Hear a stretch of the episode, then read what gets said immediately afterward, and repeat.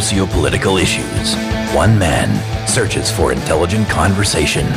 From Dedham, Massachusetts, the birthplace of modern democracy, this is You Don't Have to Yell with your host, Dan Sally. Sally, Sally, Sally, Sally. Welcome to episode 48 of You Don't Have to Yell, the Marvin Gardens of online political media.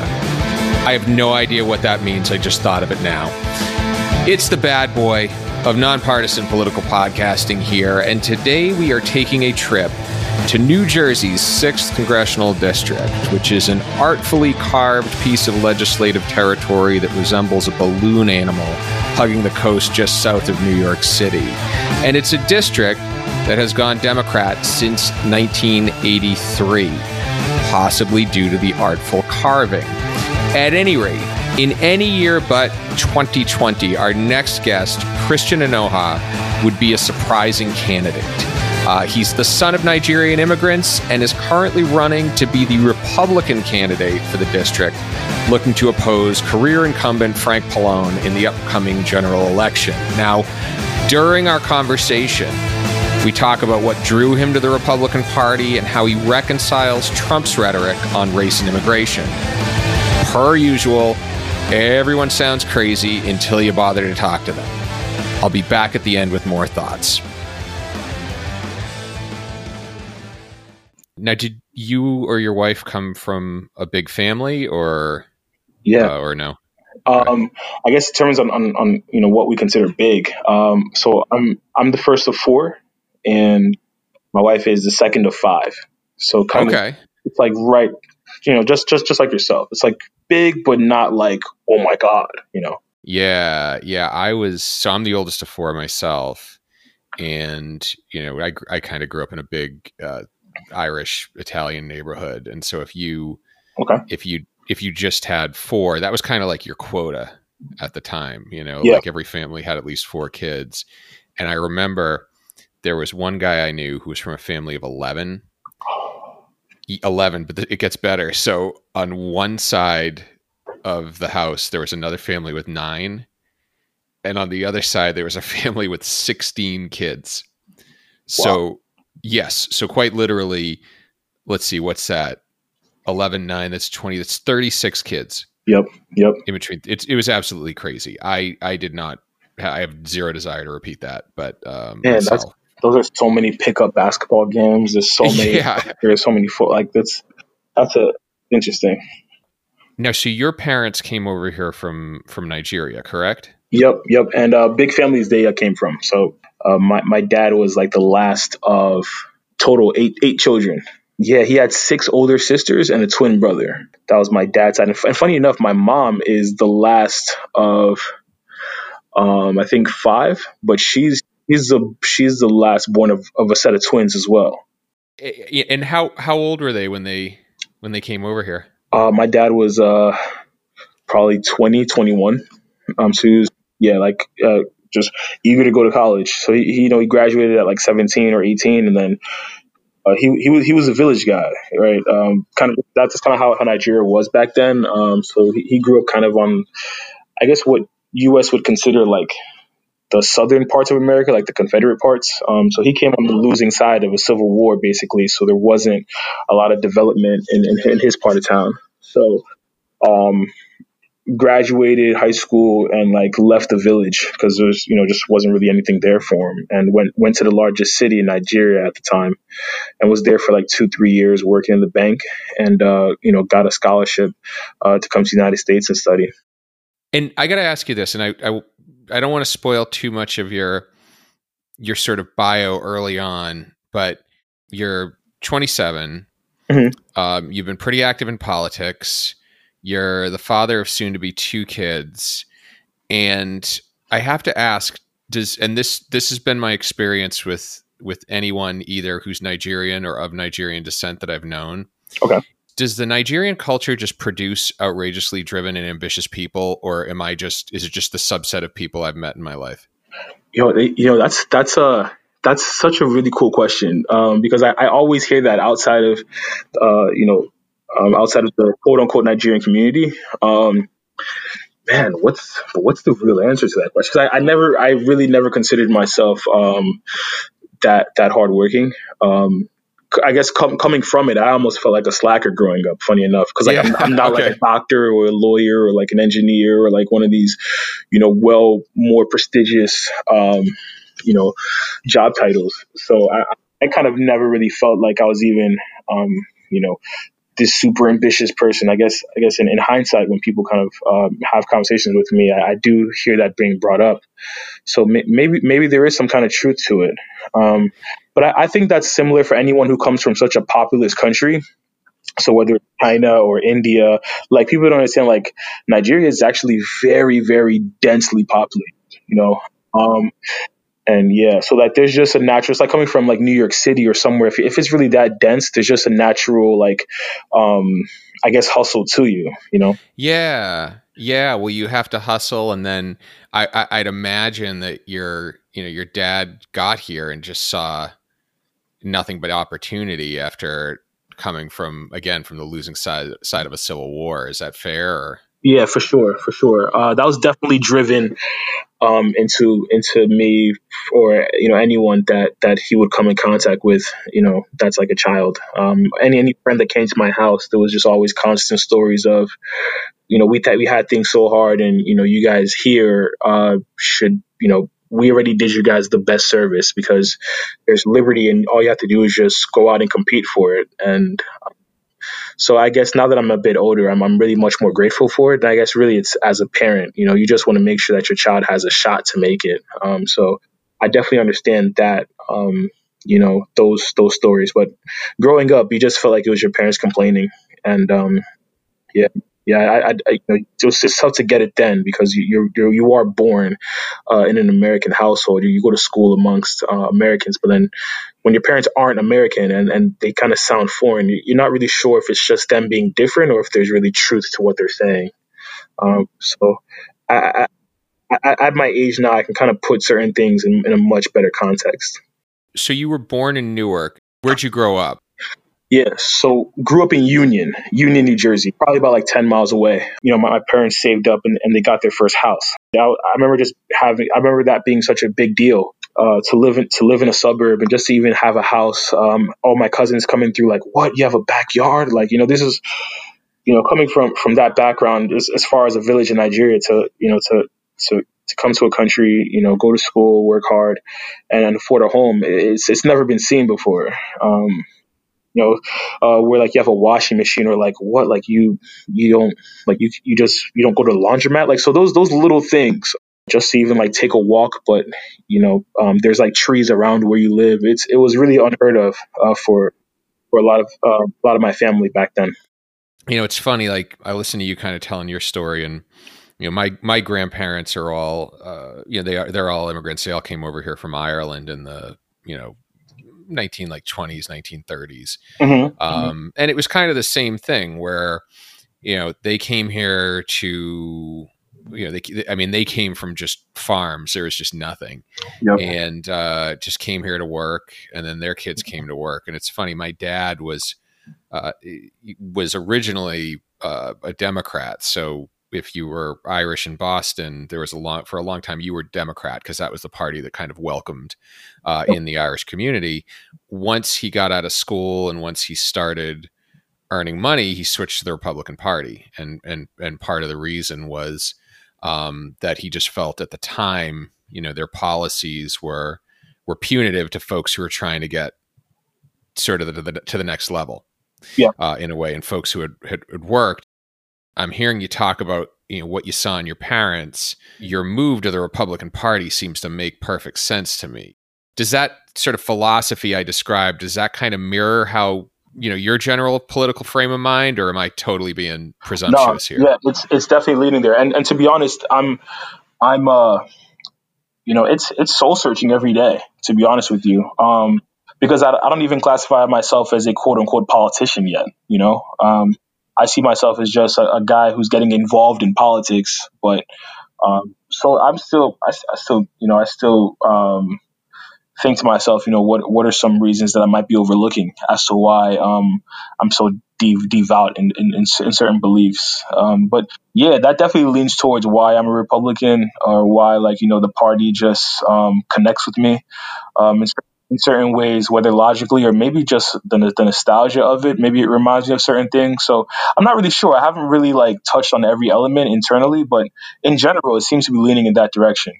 That my childhood definitely played a background. And now, what I guess what prompted you to get involved in politics in the first place? In in general, um, I've always been interested in just uh, being of service by trade. Uh, I work in clinical research, literally I, I got I, I, studied that in school because I, not that I felt that I was really good at science, but I just I figured, you know, it's a recession and I want to I, I, want to be able to pay my bills, but I, want to feel like I'm doing something. I want to feel like I'm, I'm helping people. I'm just you know being of a positive value, and that's kind of how I to healthcare.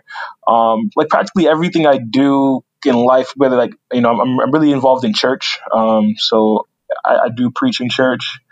Um, and also just like you know for my parents you know i'm still very much involved in in their efforts to help um, you know their their community back in nigeria. Um, so just in, in in one way or another um, you know from from just my, my childhood there was always just a mindset of you know what you what you build for yourself is not just for you but it's to to help um, another person you know be in position to, to to to like fend for themselves as well. And so when you chose the Republican Party, what was was that was was that kind of the party you aligned with prior to getting involved, or was there something that no, kind of no, you know, okay. I, you know, just like just like for yourself, I guess growing up in in, in the Boston area, you know, if you're still of color, you, are still leaning with the Democrats, uh, especially in the '90s you know, I definitely remember going to visit family and they're, they're, they're voting for Al Gore back in 2000. I was like eight years old, but in, in the classroom amongst my, my friends, you know, predominantly Caucasians, I recall, they were, they were all siding with Bush. And that, that was really the first time I realized like, oh, wow, there's definitely a difference between what's happening in the inner city versus uh, outside of town. But I still noticed that, you know, predominantly people of color, uh, especially from the immigrant backgrounds, um, they were still leaning with Democrats. Um, so so I think I think for me, I just felt like growing up, that's just what I was supposed to do because all my friends, all my family, um, you know, that was just it was just the more vocal party. It's just who I who we happened to, to like see more um, in town and just out and about. While Republicans, um, it, it felt like growing up um, that it was something that you kept to yourself. It was personal, it was private. Um, you know, um, in fact, for your own safety, you don't really make that public. Um, so, so I never really, I never really knew Republicans, um, to, to be honest with you, except a, a, couple classmates here and there who were, you know, who, who would say that their parents are, but it's not like you, you saw them pro- professing it. When I graduated and I moved to uh, Sayreville, New Jersey, where I live now, I, I'm literally looking at, I mean, I, I, at the time, I'm looking at, you know, a council of, of six Democrats to one. I'm looking at a uh, Democratic governor who just stepped in, Phil Murphy. I'm looking at a Democratic legislature, um, be it in the Senate or in the state assembly. Uh, you know, I'm looking at two Democratic senators, which, you know, Cory Booker and, and Menendez. So, you know, when, and then when I see the issues kind of going on, uh, you know, I'm left to not really be too curious about where the fingers should be blamed um, or, or, or, who I may need to uh, I don't want to say com- combat, but you know who I may need to oppose to really um, see to it that I can I can I can help more effectively. In Sayreville, New Jersey, it's it's a, it's it's weird the way the politics is. It's literally every single year they vote in Democratic council members, but they literally keep voting the one Republican mayor in. Um, so he finished five terms, literally 20 years. They just kept voting him in over and over. He was he was one of the first people to actually challenge me to get into politics just meeting him, just seeing what a great person he is, um, I realized like, wow, you know, if this is what a Republican is, um, I would love to see more about the party. And you know, kind of between between me and you, I, I never really said this in public. I guess people would know now, but I, I wasn't really sure if I would be welcomed into into the Republican Party you know, for the Democratic Party, it looks already very much saturated. I, I, don't know if, if if I bring ideas that that tend to oppose, I don't know how I would be viewed. Uh, you know, but for the Republican Party, I never I never thought that was an option. But when I had a, a lending hand, which was the current mayor at the time, um, I felt much more comfortable. And then only to discover that hey, you know, these you know what what I've been told my whole life basically uh, doesn't really appear to be true. Um, um, meeting genuine people over and over. Obviously, not every Republican, but you know, meeting a lot. And I'm like, man, I, I can't believe that I I allowed um, you know this large stereotype to kind of cloud my uh, judgment for for so long. Yeah. what what were some of the preconceptions you had prior to? Not gonna lie, I, my my preconceived notion was that they don't like black people. Honestly, Yeah. Even though I was in the middle class, it's not like we were rich or we were super balling, but um, there was just a fear that, um, hey, you know, um, even even even as you rise, maybe in the corporate ranks, or if you rise in life, um, just know that there are going to be white people or Caucasians who aren't going to be glad about about your success, and those Caucasians are definitely Republicans, right? That's just uh, you know they're going to push bills, they're going to push policies to see to it that you're not given an opportunity. And you know when when you're you know when when you're fed that kind of information when you're four years old five six seven eight years old um, ten years old and it's like listen there's going to be things that black people will never be able to do in this country like become president things like that. You know you do hear it growing up. Um, but then at the same time you see these things literally you know shattered right before you. Um, you know at six you know when i was 16 i saw president obama win. So there are certain things where it's like hey, you know what? You know, maybe the things that I thought were hindering, you know, was hindering the African American community, perhaps it's not really stemmed on, on racism. Maybe there's other things that can be limiting, uh, you know, us. A lot of the stereotypes are, are, are also leaning towards democratic um, gain, you know, uh, you know, towards a, a potential democratic agenda. Um, and and I wouldn't want to get caught up in that, but rather I I, I want my, my, my judgment to not be clouded in, in, any form or any way. So my official like joining the Republican Party was really not because of any one politician, but I figured uh, who I am and, and what I want to bring to the table, um, which which party is most likely to you know allow it to find expression. Christian values, which is values that you know um, allows uh, freedoms, liberty, but still at the same time promoting um, competition. Um, you know, and I think from the Democratic side, I think their current message is, you know, we want to help the little guy, but, but we want to do it by going to war with the big guy, and we're going to tax them. We're going to force them to pay their dues and pay their fair shares. We're going to force them. We're going to force them. We're going to make things difficult for them. We're going to go out. All, we're going to go on an all-out war.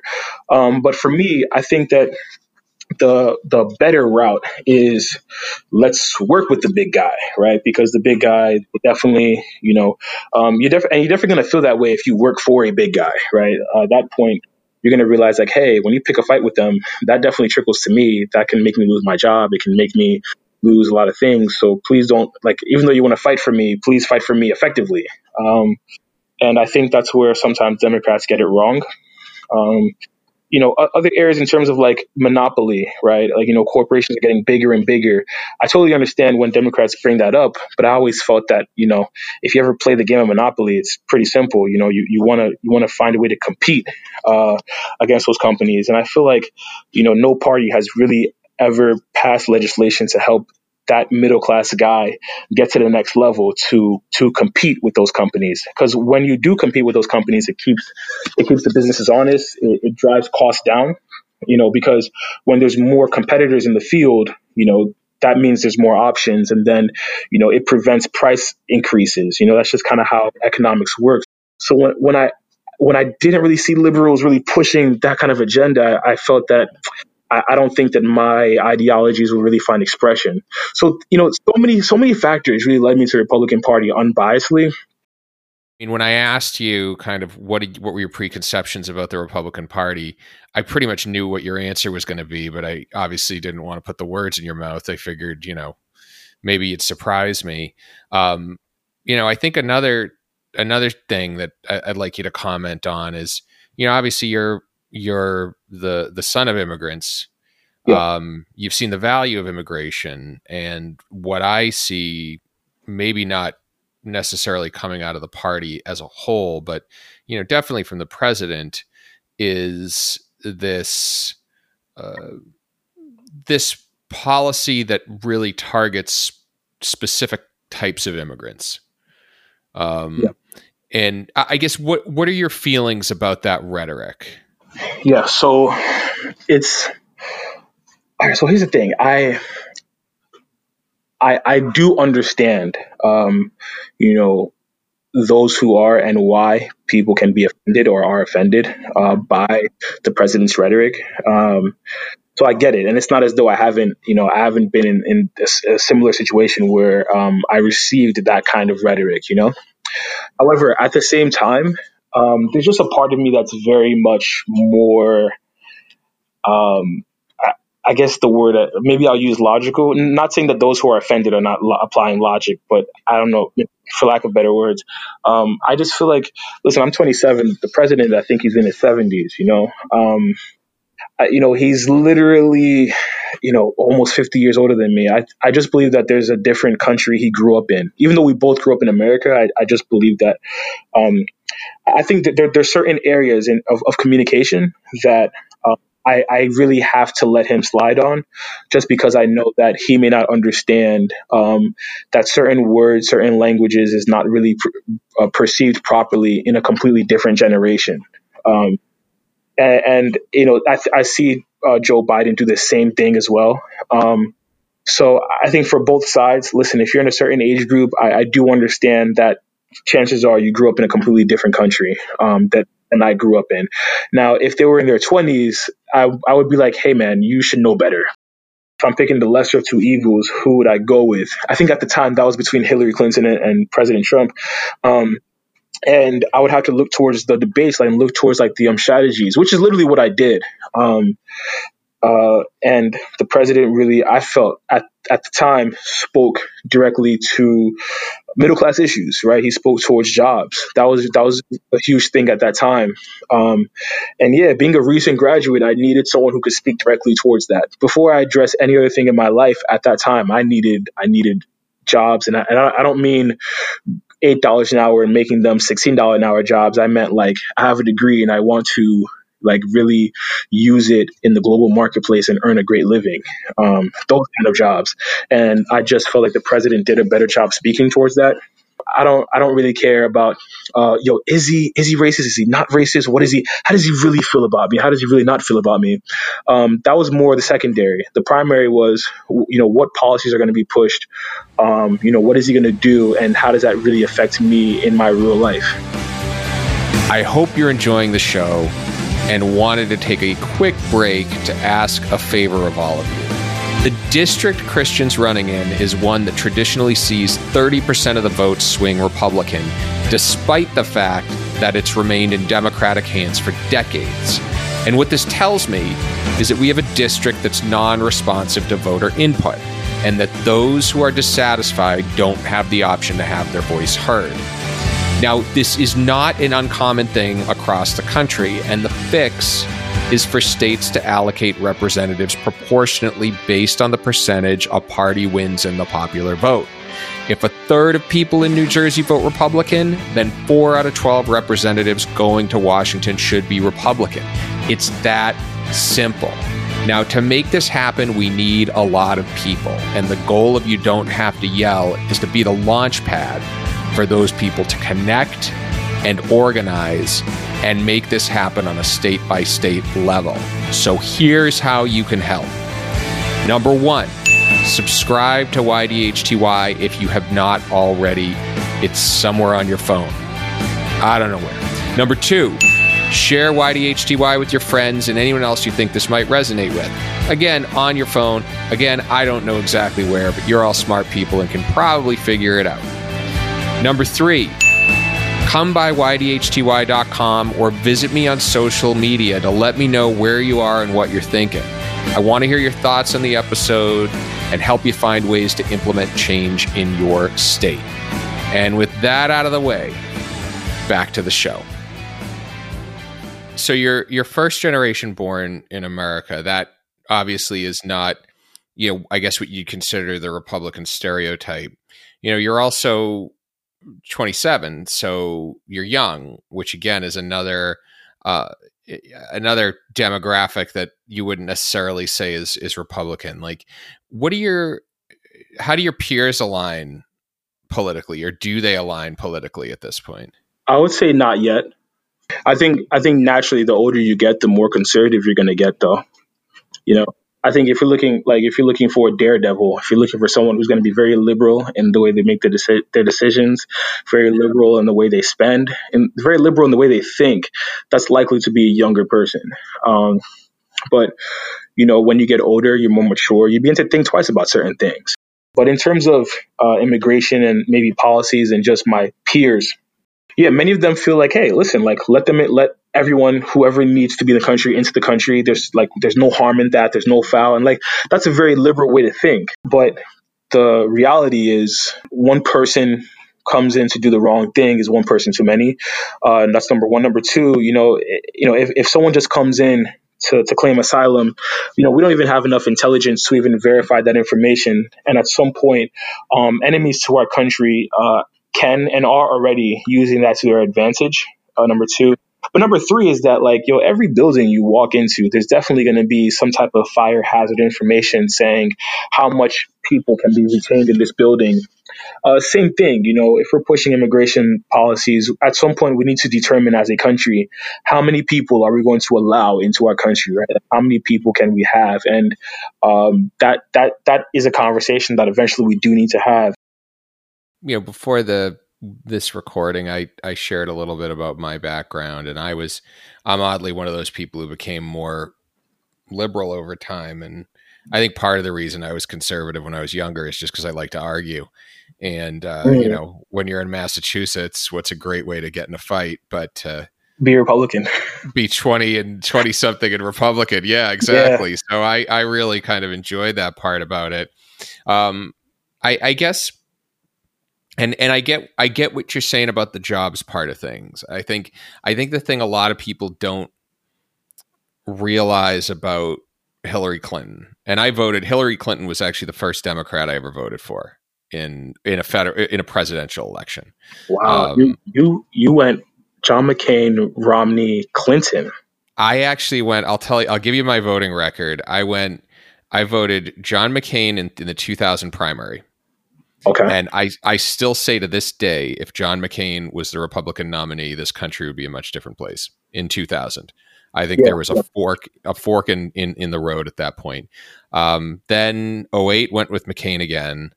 Hmm. Um, mm. okay. Then 2012 voted Libertarian. Mm. And then, because at that point, I mean, the other thing you have to understand is when you're casting a vote in a presidential election in Massachusetts, it it doesn't matter. I mean, it's going, right. it's yeah. it's going, it's going Democrat. And then it was 2016. It was I, I voted for Clinton, and I, and I could have again, I I could have opted out, but um, and I was not, you know, I was not a, a huge fan of Clinton, but I I I I think Trump just turned me off. He was like, like I was already, you can already tell I was already kind of drifting away from the Republican Party. Yeah. yeah um, and he was just the final straw. Um, okay. And I and and and I'll I'll I'm gonna I'll say two things and then I'll I'll kind of get your thoughts. But mm-hmm. you know, I think I think one thing, it, it, the perspective I have, you know, having seen Hillary Clinton through her career, the thing a lot of people don't understand is that a, a lot of the issues that got Trump into office yep. were started where the seeds were planted during the Clinton administration back in the 90s. Okay. You know, think, the yeah. And yeah. and and so I feel like Hillary Clinton was very much from that framework and I'm not I'm not saying it's um you know, I'm not saying it's right or wrong. I'm just saying like like a lot of those policies that ultimately accelerated the deterioration of especially the the you know the Rust Belt, um, those were a lot of those were accelerated by uh, by you know by Bill Clinton, and this yeah. was a time when you know Bill Clinton, as a Democratic president, potentially could have done things to protect the the working class that the Democratic Party supposedly was behind at the time, but didn't. You know, I think now the the problem I see is that um, in in the world as it stands, I think you know the, the problems we face are going to be global in nature you know even this and current you know? Yeah. And and and I, and and and the pandemic needs you know for example is something that needs a global response. Um i i think a, another problem we're going to have is an aging population and if you look at where the majority of young people live it's latin america and sub-saharan africa which are two places that it doesn't seem the president is all that keen to open the you know, I to of know. open, you know. So I guess I, I threw a lot at you. What, what what can you tell me there? No, this is man, this is it. Like this is what like it's like big bigger picture politics definitely needs Yeah. to be globally focused. Okay. Um and that's really the beauty of America, right? Like you, you know, we're, you want to compete and be number one, and what that means is you need to have allies, right? Like a, like yeah. Across the table for sure. Mhm. But I think how do I start? So looking at Hillary Clinton, right? True, you know, were there a lot of jobs during the Clinton era? Like yes, for sure, right? Like I think we can all attest to that. I think if I'm not mistaken, he balanced the budget. I, I can't give you all the details. I have so much homework to do, but like I was born in '92, so he was, you know, he was president. We'll give you a pass on that one. Thank yeah. you. You know, my feeling is that uh, is that a lot of the reasons why uh, people were voting for Trump was specifically because um, the structure that you know Bill Clinton had set up had really created economic devastation in certain areas, and so it, you know, in a lot of ways, I, I see Hillary Clinton, who was on the board of Walmart in the '90s, obviously not the most worker-friendly company, Yeah. um, and not the most manufacturing-friendly company. You know, uh, the you know, I, I I really see Clinton as somebody who sort of started that snowball, and so and Trump really ran in opposition to that snowballing. Yeah, so like the, the, the like creation of jobs uh, is connected to the creations of like the, the creation and development of like corp- of, of corporations, you know. Um, so in the '90s, you know, I don't even think cell phones were that. You know, I think there were. I think it was still like the beeper days. You know, um, yeah, Microsoft being installed in corporate offices across the country. I mean, you saw an expansion in corporate America. Um, the credit system, huge expansion, housing markets. I mean, there were industries that were really up and booming. Edu- uh, uh, sc- uh, schools, universities became very, very profitable, right? Because, you know, they expanded the programs they offered. Nursing was doing well. Engineering was doing well. I mean, things were happening. Um, and you saw these corp- corporations develop, right? Um, Walmart, one of them, Amazon, Cisco, IBM, all these things you know what I was expecting from President Trump is when I looked at his private life. Uh, sorry, when I looked at his life before politics, right? In, in I guess business, I'd rather say. Um, we knew that this was someone who he's definitely go big or, go home, right? Um, we saw, you know, whether it was Taj Mahal or, or Trump Steaks or Trump University or Trump Airlines or Trump Vodka, um, you, you knew that, okay, he's going for it, right? Um, Trump Towers. So, and we knew that, you know, he, his businesses, um, some of them are going to do bad, you know, uh, which we, I'm sorry, some businesses did did bad, right? It didn't do well at all. Um, even led to, to debt, potential bankruptcy, right? Um, and others did very well, right? Because he's still a big name today, right? So, um, if you if you tell me someone like that is coming into politics, then what I expect is he's going to push. He's going to do the same thing, go big or go home. He's going to push. It's, it's like it's like bringing a, like a, a home run hitter. You know, it's like you know, it's going to be great moments, but he's going to have slumps too, um, or or bad streaks. So that was really what I was expecting, um, and I, I was up for that because I felt that a lot of people in the middle class needed a big win. Um, and I like for Hillary Clinton, it would have been it would have been more. Let's be patient. Let's relax, um, and let's just you know one step at a time. You know, I feel like the middle class we definitely bailed out um, the larger corporations. Um, we didn't we didn't really get that money back, right? I think typically it's supposed to be a loan because I, I don't know how many banks just give out money and bail out the middle class just because. Um, so I feel like you know we, we we bailed out, especially here in New Jersey, our taxes were still high, and uh, things got much more difficult. And I felt that Hillary Clinton coming in, she would have provided relief for the poor, which um, I you know Democrats do very well in that, and I, I appreciate that. I applaud it actually. Um, and I knew that the rich under Hillary Clinton, uh, they, they say they're going to close loopholes, but the rich they just have means, right? They can hire more lawyers. They, they, they can figure it out, you know, to, to find a way to still make more money, and then leaves the middle class just left behind again, right? To the point where they lean towards being poor and then you, you have someone who is doing very well relying on a job succeeding and now they're applying for food stamps they're applying for, for, for affordable housing they're, they're, they're not looking for a way to get ahead they're now looking for a way to survive right you have kids in college who their parents are married and it's like man if my parents got a divorce maybe maybe one one of my parents can claim me and I might get more student loans. Like when you have a society thinking like that, that's a big problem. That's what I felt like would continue under Hillary Clinton. Because like I'm, you know, I figure like you know we we've kind of seen this already. You know, uh, on paper they're gonna do really good things because they're gonna bring relief to the poor. But I feel like half of those poor people should have never been poor. They were middle class people that were falling through the cracks that weren't taken care of. And I want to stop it at that point. Like once the middle class is falling through the cracks, like like we need to hedge it immediately at that point. You know, we, we, we it shouldn't be they they become poor and then they now get relief. That's that's what I think is such a big challenge because imagine you're throwing money to uh, you know communities that, that that that that need help only to see it come back around and, and you have to invest more money. That that's kind of a waste of money. That's literally what republicans have been complaining about for so long that throwing money at the problem is not is not going to really always lead to the solution. For the most part most of the people i talked to uh, were felt like they were voting for the lesser of two evils.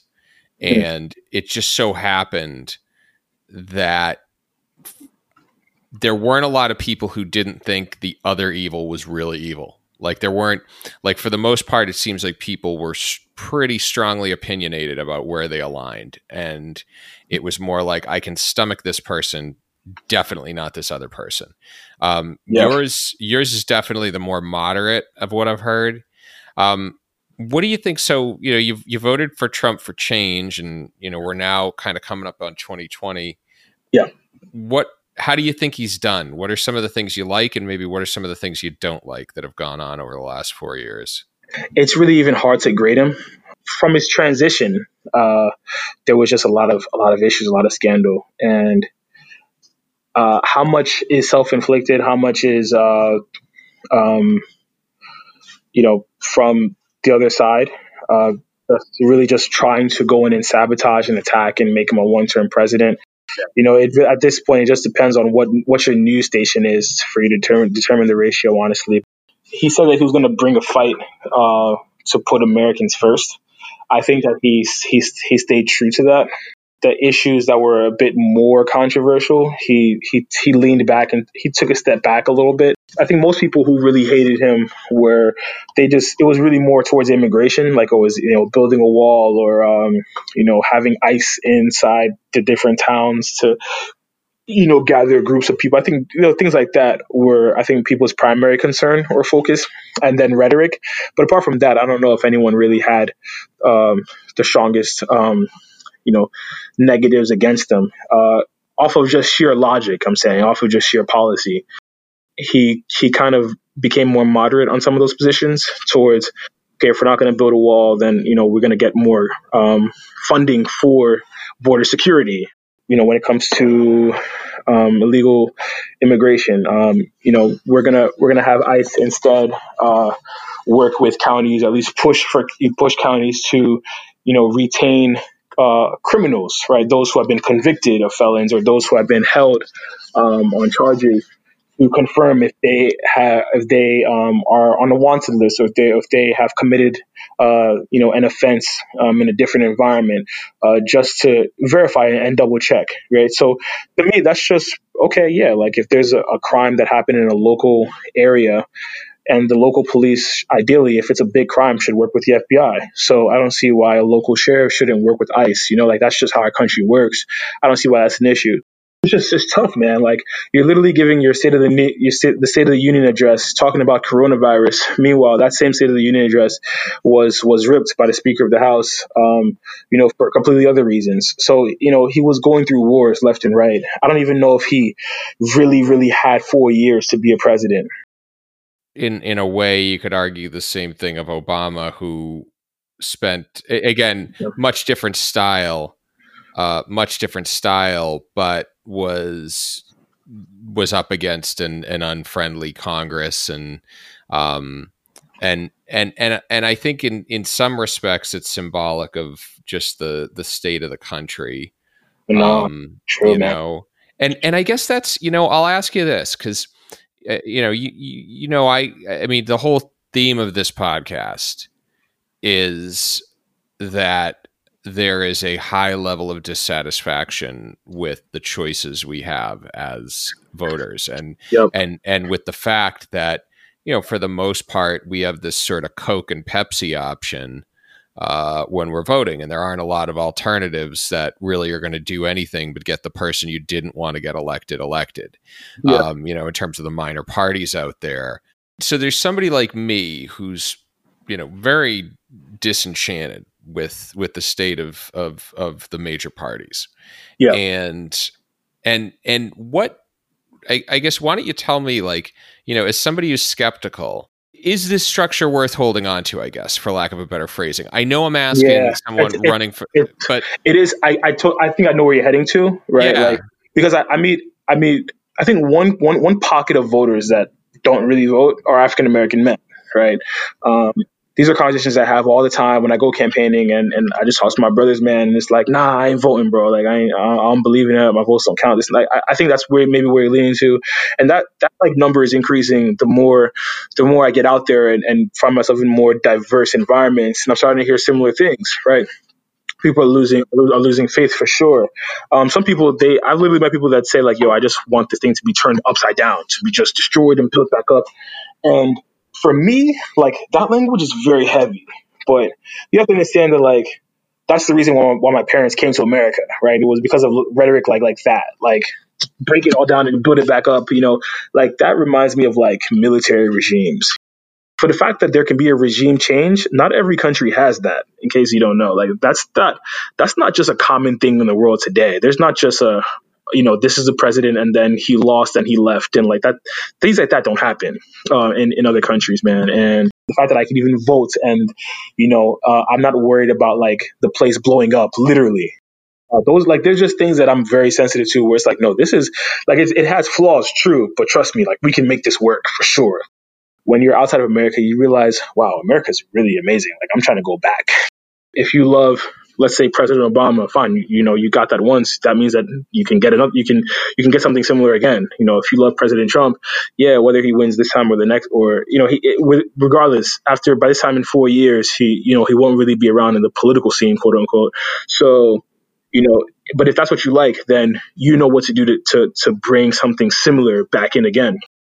So when we say I don't, I don't have faith in the system, it's like, nah, like it's not the system that's the issue. It's really we and how we work the system. Um, yeah. yeah so if you were to offer advice or you know you you were to i guess you were to kind of have your ideal vision realized in terms of civic participation Yeah. do you think do you think the system really just needs more christians? Just not christian you know like you like not the real, you know but Yeah. do you feel like does the system just need more people who are going to go in at the local level seeking to serve and align with the party that most closely aligns with their ideology and, Yeah, like- and look to implement change that way? Is that kind of your what you feel the ideal path is for I- for america or for folks right now I think simply put, the the ideal path is, um, you know, I'm I'm a clinical researcher, right? Uh, we, we need we need more of them in politics. We need more bakers in politics. We need more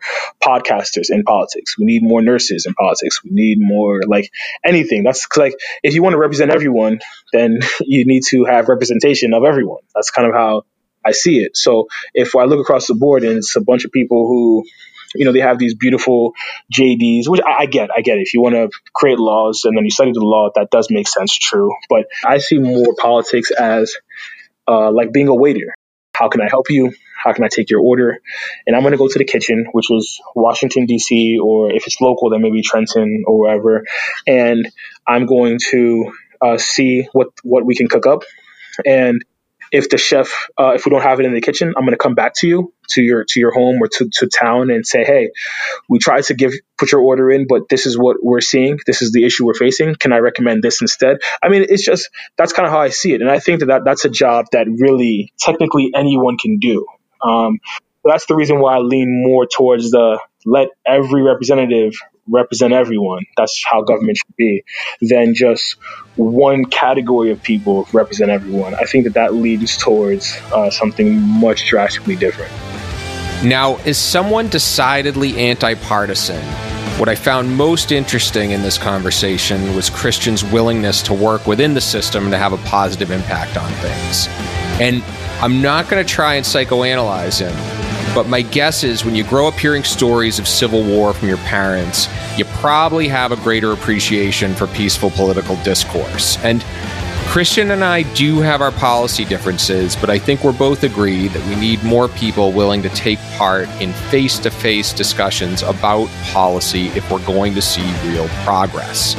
Now, somewhat on that note, I recorded this episode prior to the murder of George Floyd and wasn't able to get his opinion on the demonstrations and unrest that followed. And I can't guess as to what he'd say, but I can tell you this. A common mistake is to assume the black experience in America is universal, and that's a stereotype that cuts both ways. Because for Christian, the idea that Democrats are the only party with the interests of people of color in mind is a mythology designed to garner votes that rarely results in progress. And if you take a look at some of the communities just outside his district, you can see where he'd get that perception.